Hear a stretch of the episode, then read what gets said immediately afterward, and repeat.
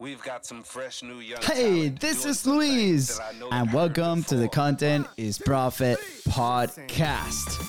In here, you're going to get the insights, accountability, and drive to create consistently and increase your revenue. You hear from top entrepreneurs, creators, and anything and everything you need to know about content, all this while having a good time. The goal of this podcast is simple entertain, educate, and turn your content into profit. That's right. Welcome back, guys. Everybody, happy Monday. Welcome to Content is Profit. Today we have a very special episode, but before before that, I know that we promised that we're gonna go over a full debrief on podcast movement and on the plane back from uh, Dallas, Texas. We're like, oh my gosh, there's so much material. So we're gonna actually meet today, today Monday, at the office to go and plan this out. So that's what we kind of held up on uh, on that episode today. But don't you worry, we have an amazing conversation with none other than Benjamin Shapiro, the host of the Martech podcast. Oh yeah! Thank you for all the support. All the downloads have been incredible this past month. Uh, as you know, the la- last week we were at Podcast Movement from Wednesday on, and it was an incredible experience. For those who don't know what Podcast Movement is,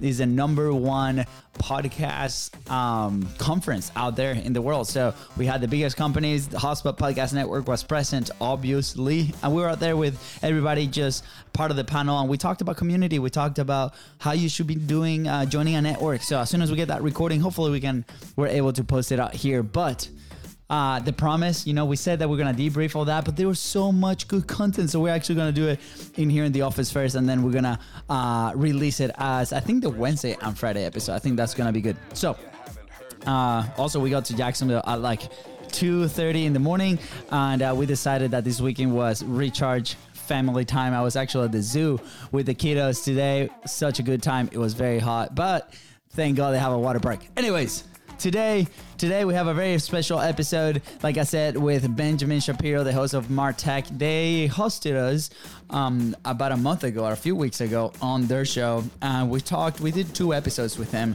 uh, one of them being fail-proof B2B content. And yes, there is such a thing as fail-proof B2B content. So in this episode, we're going to talk about the real story on how Content's Profit started. It is quite crazy. And then uh, how to create unlimited opportunities. Yes, there is such a thing. I was actually on a call with a gentleman in the real estate industry and uh, their mind was blown. So I can't remember exactly if we shared the story, but that is a good story. If you want to hear it, let me know. Uh, also, how to use the publishing pyramid to create a scale and the M2M strategy. So that's right. That said, enjoy. Welcome to the Martech Podcast. I'm your host, Benjamin Shapiro, and today we're going to discuss how to build fail proof content for B2B.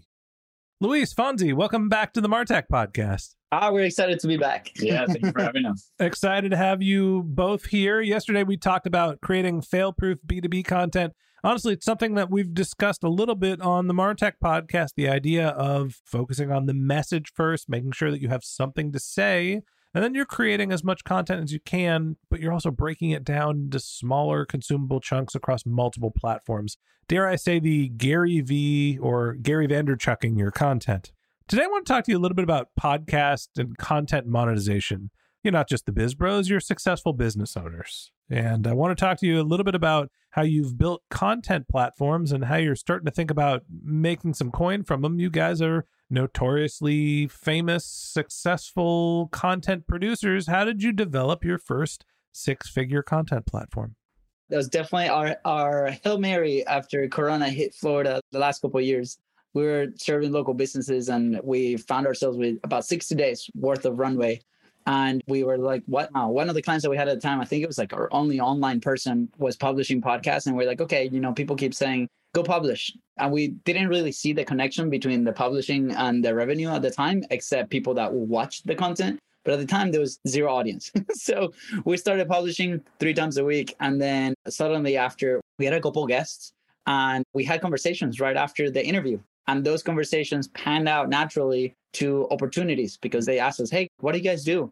Or I like what you guys are doing. Can you show me a little bit more? And that was the light bulb moment that we had around episode 20. We're about 300 plus at the moment, but it was episode 20. And we are like, okay, I think there's something here. And we started exploring a little bit more. And then we started being a little bit more conscious about who do we bring into the show? Why do we bring them? Apart from the content that's created on the show, but what is the opportunity that could be part of it that can come after the show? So that was it, really the spark that lighted up. And then we've been able to develop that process a little bit further. We execute on something called podcast flow, which is how we basically a step in our sales pipeline. And that's how we were able to find our ideal client. That's how we were able to find the pricing that we needed for a service that it was brand new to us. And that's how we were able to cross our first six figures ever in our business shortly after we started our show. So it means a lot to us. This is what kind of allowed us to go out and hire a team and continue to grow and help the people that we help now. You know, it's a gratifying and funny moment when you're starting to do something that starts off as a project, even an art project sometimes. I, I started the Martech podcast. It was lead generation for my consulting business. And the next thing you know, people are saying, hey, you know, I would pay to be on the show or sponsor the show, and it becomes real money. When you're thinking about podcast monetization, what are some of the different ways that you thought about monetizing? Did you think about advertising or was it always as lead gen for professional services? Well, actually, at first, when we started, our thought was selling to the audience, right? Oh, we're definitely gonna reach a lot of people. We got some services that we can offer them, and they're gonna reach out to us, and eventually, we're gonna sell a lot of our services. Lots of crickets. Yeah, lots of crickets, right? But like Marcelo said, right, then we discover, and it's not a new discovery. I'm sure other people were doing it on their own, but for us, it was something new that we haven't heard before. And we realized that the people that we're bringing on the show actually fit the profile of the people that we wanted to work with. We're like, man, these people believe in content. They're already publishing content. They just need a fractional content team that can come in and help them create more content out of that one that they already have. So that evolution happened. And then actually started mm-hmm. recently. We already knew about sponsorships and all that, but we never seek that out. We were just focusing on building our relationships because it has been extremely satisfying and gratifying to build strong relationships. Now, it has presented opportunities as being MCs at different events, being speakers at other events as well. So we just decided to focus on that. And recently, with the HubSpot Podcast Network, came out the thought of, huh, maybe there is a way here that we can monetize the podcast in a different way as well. Or maybe join an, a network and leverage that to grow the podcast and grow the audience and find other ways to monetize it. So, really, until about three months ago, when we got accepted into the HubSpot Podcast Network, that was when we finally started thinking more about okay, well, what about if we give it a chance for sponsorships? But those are kind of like the three main ways that we thought about it, right? Selling to your audience, building those strong relationships with your guests, and then the sponsorships. So, talk to me about what seems to be the primary source of monetization from you working with the people that you're interviewing. What are the ways that you're A, figuring out what their needs are, building products and services that help satisfy them, and then also communicating that you have products and services uh, without being overly salesy?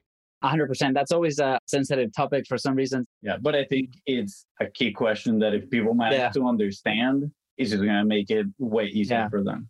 So, little background, right? Our company was bootstrapped before we launched the show. We were doing stuff or playing business for about six years, trying different things. We mentioned it a little bit yesterday.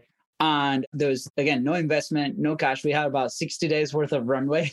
and that's with no team, no nothing, right? So, we're like, okay, if this is going to become a thing, if we want business to survive, we have to make money yesterday after we received all those phone calls. So we're like, okay, we started producing. And as we started creating this content, right, we're exposed to obviously sales, the marketing message, different things, people that we were following at the time. And one of the questions that came up was like, what is the fastest path to cash, right? If I'm talking to an audience, how many points of contact do I need to have with that in person for them to trust us enough to even jump on a call to offer our services? But initially, what is the fastest path? The decision maker. So we started using the show as a lever to target or have a conversation with that person that we thought it was probably an ideal client. So we started as close as possible to our network, people in our masterminds, our coaches, and how we normally do the transition. There's a relationship building aspect before the interview happens. There's something that happens like right before the interview when we're about to go live. Our show is very peculiar in the fact that we're actually doing it live.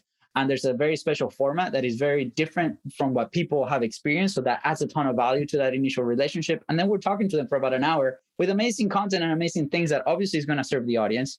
During their interview, we obviously mention what we do. So that the guest normally hears it about a couple of times before we go and do the ask at the end of the session with them. And we don't do the ask live. This is kind of like a behind the scenes thing, but it's a very specific set of questions that we ask with that, hey, you know, by the way, this is what we do. Either we're looking for people that would love to connect. I don't know if this is for you, but we would love to show you a little bit of it behind the scenes. We've seen the things that you do on content. And again, we go for those people that we know that they might be publishing, that we might suspect that they might have a team, but it's not fully developed. Maybe they need that fractional team. Maybe they have a freelancer, a couple team members. And that's where we fit between the do it yourselves and the full production team. And we've actually had people on the show that we have this and they're very excited that we jump on the call and they're completely honest with us. They're like, hey guys, I love what you guys are doing. I have a full on team that I have on staff. Here, let's do. So we add value. Well, guess what? They've introduced us to amazing people also as referrals because their team does not going to do it for those other friends and business partners, but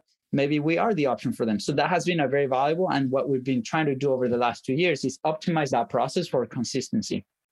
So one of the things that I feel like is awkward and I also struggle with where you are talking to somebody when you're a content creator, you're there to produce content with them but then there's always this desire to be like, well, let me show you behind the curtain and show you the menu of the things that we can do for people like you and bridging the gap between, okay, we're going to create content and here's some other products and services and we can have a commercial relationship always feels a little awkward to me.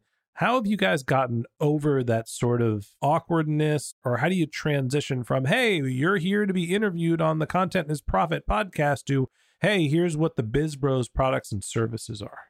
I used to struggle a lot with that. You you might also get two different answers, by the way. Yeah, I, from time to time, I might still get that thought in my mind. You're brothers, but not identical twins. yeah, Part of what I would say is one of our advantages when it comes to the platform is just like you mentioned at the very beginning. You told us, "Hey guys, be yourself." right? And we're like, cool, we're gonna be ourselves. And I remember the very first guest that we had in our podcast, we were looking at each other and we told each other, like, we gotta be ourselves. We cannot just do an interview like some other people in here and there, right? Like, let's try to be different. Let's try to be yourself. And ourselves sometimes is awkward, very awkward. Let me tell you, Ben. And we wrote this intro for our guest. At that point, our first guest was our coach but he always refer himself as he has like big eyes and things like that. So we wrote all this thing in the intro. We're like, and he has big eyes, and he calls himself the capitalist, whatever.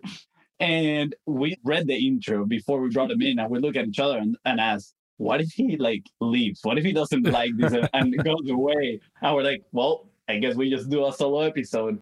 And we read the intro to him. We had some background music. We tried to make it a party we're Hispanics. We got to make everything a party. and, and as we're saying the intro, we're looking to his eyes and his eyes just open. And the feeling was of acceptance, of immediate rapport building. Like this guy, you could tell in his eyes, is like, this is so much fun. I want to hang out more with these guys, right? After we recorded that episode, we talked to each other for a little bit and, and we just reflected on the moment and realized that we need to do it this way for every single guest. We need to create a craft intro and make it energetic and just upfront try to build as much rapport as we could. So that's what we've done in over 300 episodes now with every single guest. So when we get to the end of the show, there's so much rapport build, there's so much trust between each other. And at the same time, you are providing a platform for them that is the law of reciprocity that starts playing out. So the way I got over that hump was first thinking, cool, like we have a cool relationship. If we have a real relationship, I wouldn't be afraid of asking them for a favor. And I'm not afraid of asking them for a mm-hmm. favor because we already provided a lot of value to them throughout having them on the platform. But what really helped me was the way we worded the question. And we actually got this from a book called Exactly What to Say from Phil Jones. I don't know if you're familiar with that. No, but I got to read it now. It's great. It's a short read. The audiobook is like an hour. It's kind of like a podcast. But it was funny because I actually opened the book and it was the very first phrase that he shared. And I was like, whoa, what a great way to present an offer. And the way you present the offer was, hey, I don't know if this is for you, but, and then you add whatever you want the, the ask to be. And the reason being the science behind it is because when you say, I don't know if this is for you, most people think, but what if it is? Right? I want to hear. And immediately they get curious. So we tell them, hey, I don't know if this is for you, but this is exactly what we do. And we would love to show you the behind the scenes to see if whether this is a fit for you or for somebody that you know, or maybe we can do some sort of collaboration. I'm not kidding. We don't have the exact data. We actually need to do this homework. But I would say probably around 70% of people that we bring in, they say, absolutely. And you can tell that is with zero friction that they say absolutely. They say it with total confidence. They actually are excited to jump into that conversation with you. And then immediately in that part of the conversation, we just put it on the calendar. There was a lot of inner work, right? Like at the beginning, Yeah. because we played the business for six years. So who are we to say like that? Now this is, was the opportunity that was going to work, right? There was a lot of doubt because initially we were the ones executing on that product or on that service. So we're like, okay, we got to do this. Once we started executing and having the results, right? The moment that first sale came in, that was the opportunity for us to bring people on. And that was something that was really challenging personally for me because it was the baby, right? It was the framework. It was this thing that we were executing. Once we brought them, they elevated that to a thousand. And we were like, oh my gosh, everybody needs this. This is so good. And the feedback that we were getting from the clients was so powerful that we're like, okay, if they're producing content, mm-hmm. this is a service. This is is a disservice if we don't actually offer this. So to me, that was my personal tool to move the conversation forward after we build that rapport because you know we had this, this cookie analogy right? You continue to give cookies to somebody and then you ask for one cookie in return they're not going to get mad. So we just try to load them with cookies at the beginning of the relationship to then go and go for that ask the way that Fonzie described it and it feels good. And the people are really honest. If they're going to say no they're going to say no and that's okay. I actually asked them before the podcast interview in the onboarding process. We send everybody through a speaker application form. And on the speaker application, we have questions that are like, you know, are you interested in cutting the line? Do you want to be part of the sponsorship program? Do you want us to do help you promote your content? That's our content syndication platform. Are you interested in retargeting the people that listen to you as a speaker? So we ask all these questions, which are basically like, are you a yes or a no for our five products? There's no immediate follow up, with the exception of the sponsorship program, because that's something we have to tackle up front because it changes the amount of content we produce for someone. But when we ask those questions up front, when I get to the end of the interview, if we do decide to work with the person that's filled out the speaker application, I can go through and be like, oh, it looks like you said you were interested in this. Let me tell you about that product. Now, some of the times they're not the one that's filling out the speaker application and they have no idea what I'm talking about because their PR rep just checked off some boxes. But at least it's an indication of I'm listening to you and I'm not trying to sell you something that you're not interested in.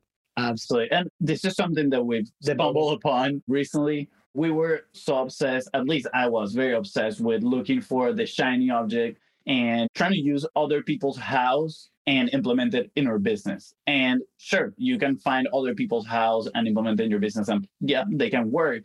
But what we realized was that, hey, based on our capacity and resources, we can develop our own how. And everybody can do exactly the same thing. And it sounds like that's what you did, right? It's like, hey, these are my resources. And also you have, I would consider your podcast, you know, a bigger platform that it's already a great way to leverage. So I actually see you asking those questions up front. It's a very smart way to do it, psychologically speaking, because you are status wise pretty up there. People really want to be on your platform. And then the transition is like, oh man, I just want to go work with them. The thing that sticks out to me is authenticity. Is that you guys have found a way to deliver the message in a way that feels authentic to you, which makes the other people that you're working with comfortable, which makes them open to receiving the information. It's one of those things like I've heard different stories about you should start your podcast with a cold open because you want to get people into the content right away you know, with our podcast, we hit them with the music first. We try to set the tone and the vibe, and everybody does their podcast, and that's what feels right for us. Everybody's a little bit different, and you know, I want to be comfortable in my recording environment. I want my guests to see that I am comfortable so they feel comfortable. And then if there's a business relationship that comes out of it, so be it. Everybody's a little different. If you're just a salesy dude, let it rip. Just sell all the time. If you're a little bit more relaxed, seems like you guys and I are on the same page. You have to find a way that's a little bit more relaxed and, and give people an out or the ability to hear the information and make their own decisions. Absolutely. There's this thing that we call the three P's of differentiation, and is product, processes, and personality. And throughout the podcast, we kind of discovered that personality is one of our biggest assets, right? At the end of the day, we're like, man, we put on a party. Like you said, we try to be as authentic as we can. And when we make mistakes in our podcast, we're like, whatever. We actually want people to see when we make mistakes or we say that our English is not very good looking and sometimes we just mix up some words, right? Just the last episode, I told my brother, you're gonna paint your hair pink, right? Instead of like you're gonna dye your hair pink, whatever. Yeah. Not happening, by the way. For the record, they both have dark hair. we can make a bet. You guys can pick a brother, and the loser has to paint their hair pink. Paint.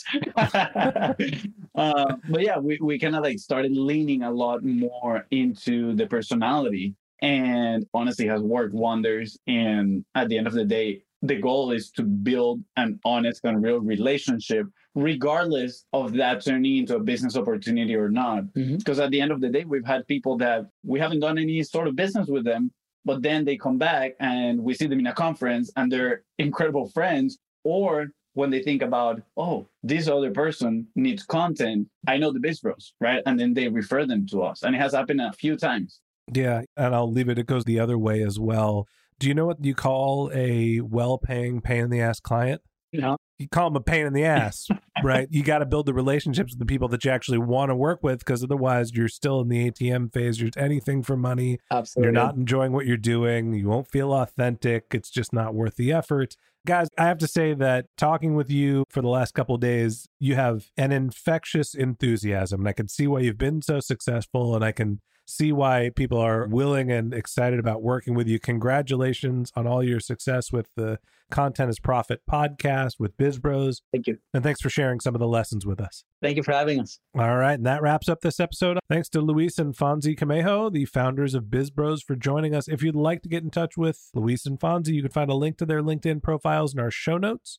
You can contact them on Twitter. Their handle is BizBrosCo. That's B I Z B R O S C O. Or you can visit their company's website, which is contentisprofit.com. All right, guys, I am back. Thank you so much for listening to the episode. Thank you so much for downloading all of them.